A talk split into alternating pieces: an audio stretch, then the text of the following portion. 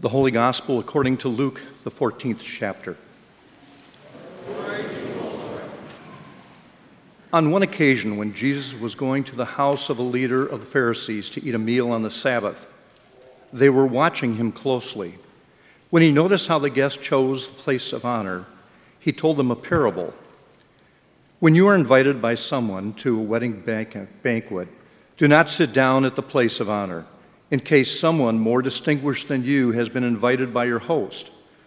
And the host who invited both of you may come to you and say, Give this person your place. And then in disgrace, you would start to take the lowest place. But when you are invited, go and sit down at the lowest place. So when your host comes, he may say to you, Friend, move up higher. Then you will be honored in the presence of all who sit at the table with you. For all who exalt themselves will be humbled, and those who humble themselves will be exalted. He said to the one who invited him, When you give a luncheon or a dinner, do not invite your friends or your brothers or your relatives or rich neighbors, in case they may invite you in return, and you would be repaid. But when you give a banquet, invite the poor, the crippled, the lame, and the blind, and you will be blessed, because they cannot repay you, for you will be repaid at the resurrection of the righteous. The Gospel of the Lord.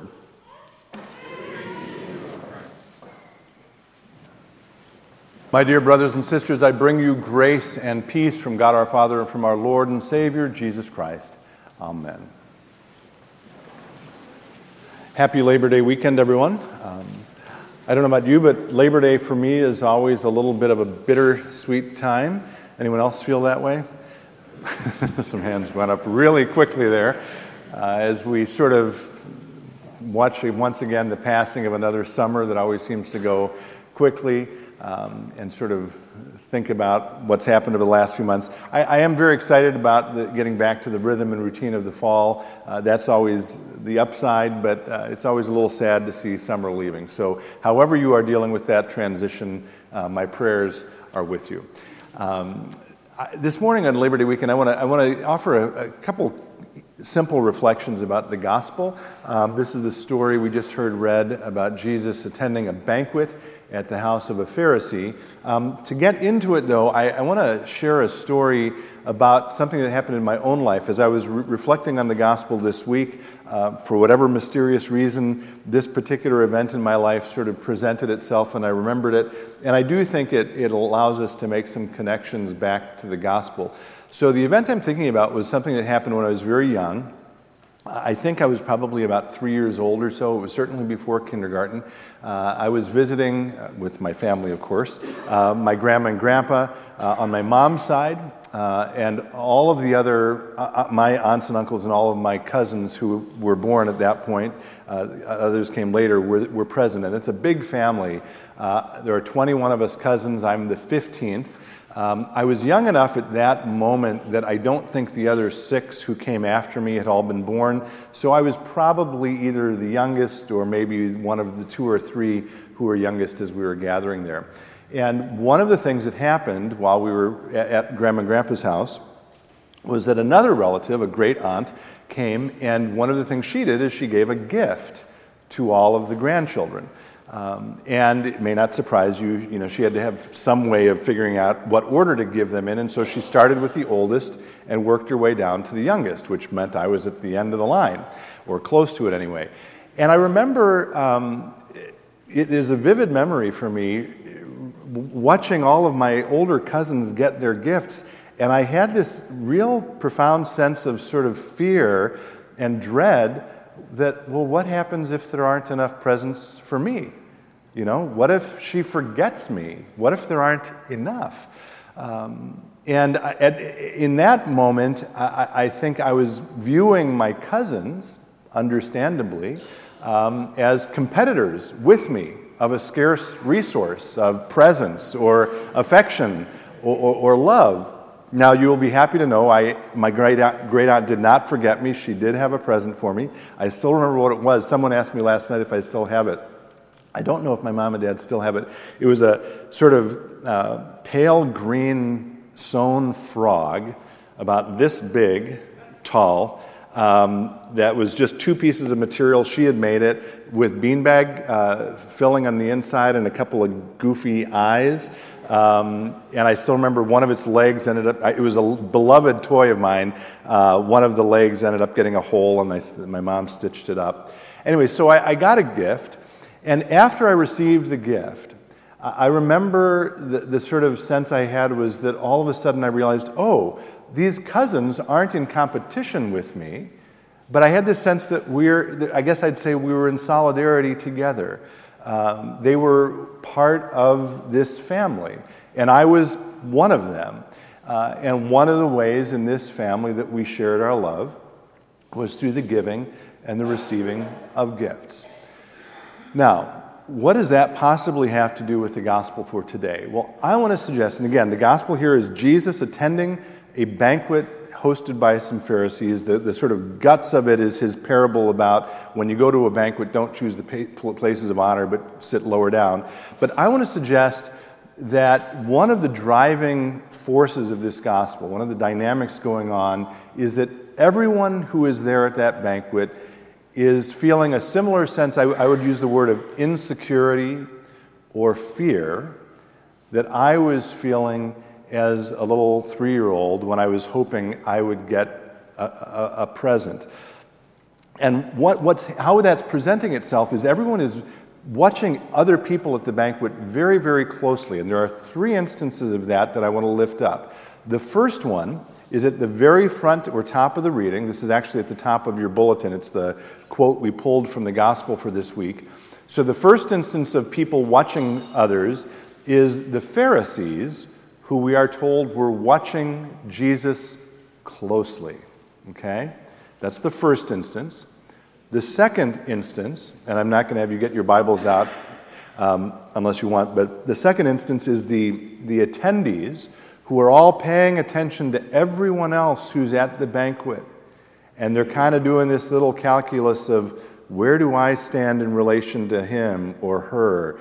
Am I higher or lower than they are? So they're all paying attention to everyone else who's there.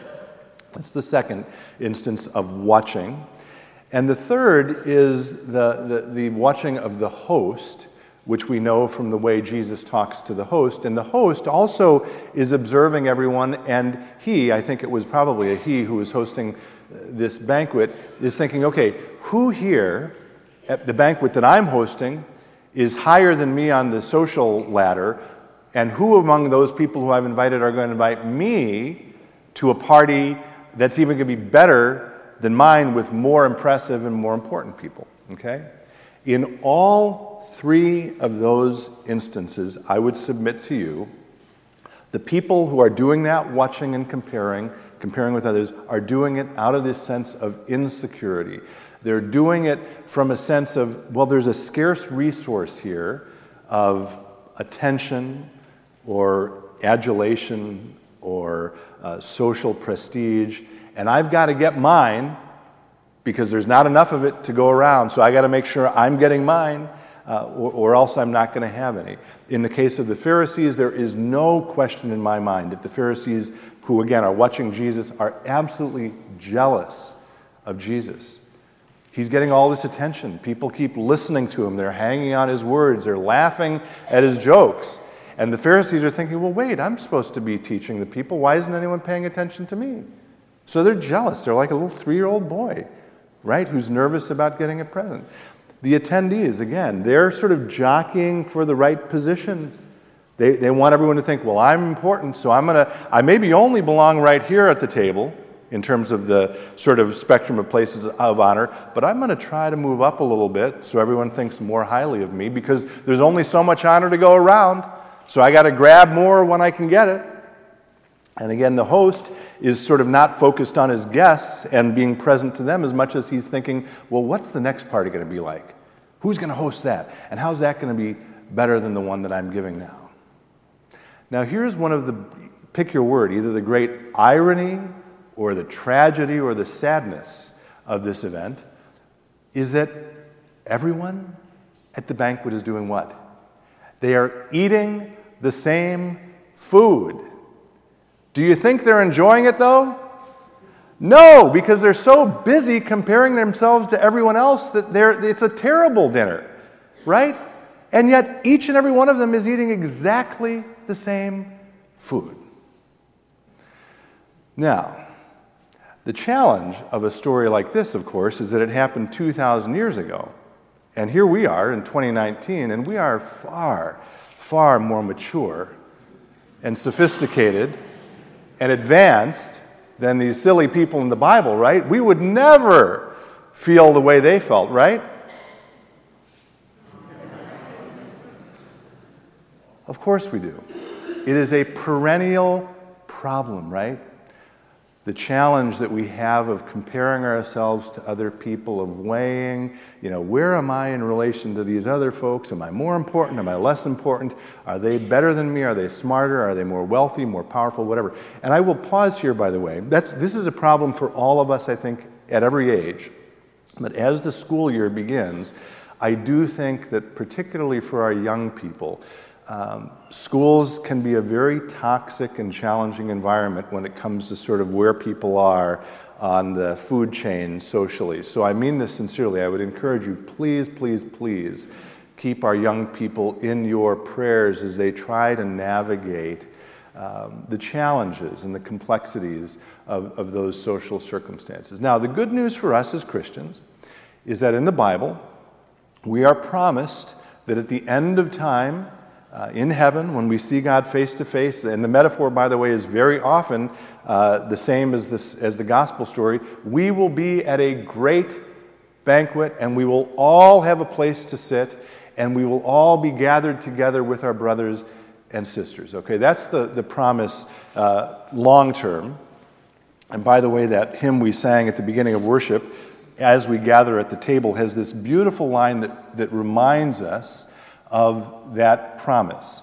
Um, it's verse 3, it's the third stanza, um, and it says there, um, there, T H E R E, as in there in heaven, no more will envy blind us, nor will pride our peace destroy.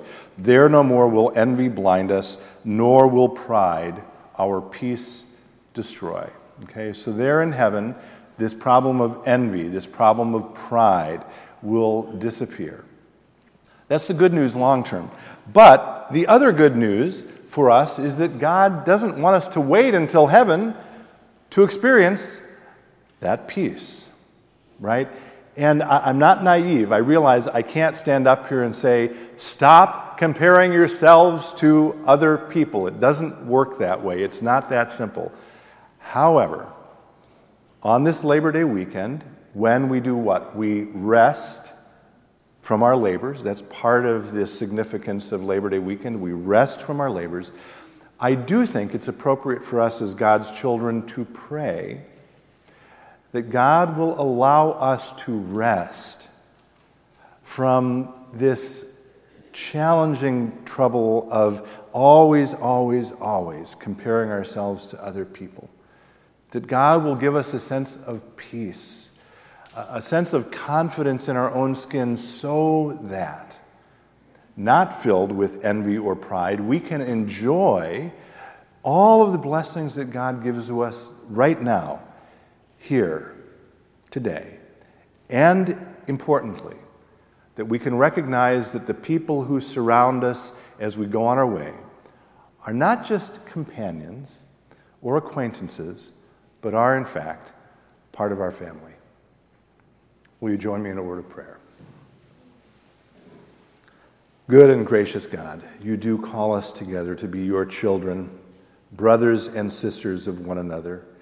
We pray today that you will give us a sense of confidence, a sense of comfort, a sense of peace that allows us to let go a little bit of our desperate need to compare ourselves to others. Help us to receive the gifts you give to us gratefully and to acknowledge the brothers and sisters who sit beside us. And all this we pray in the holy name of Jesus. Amen.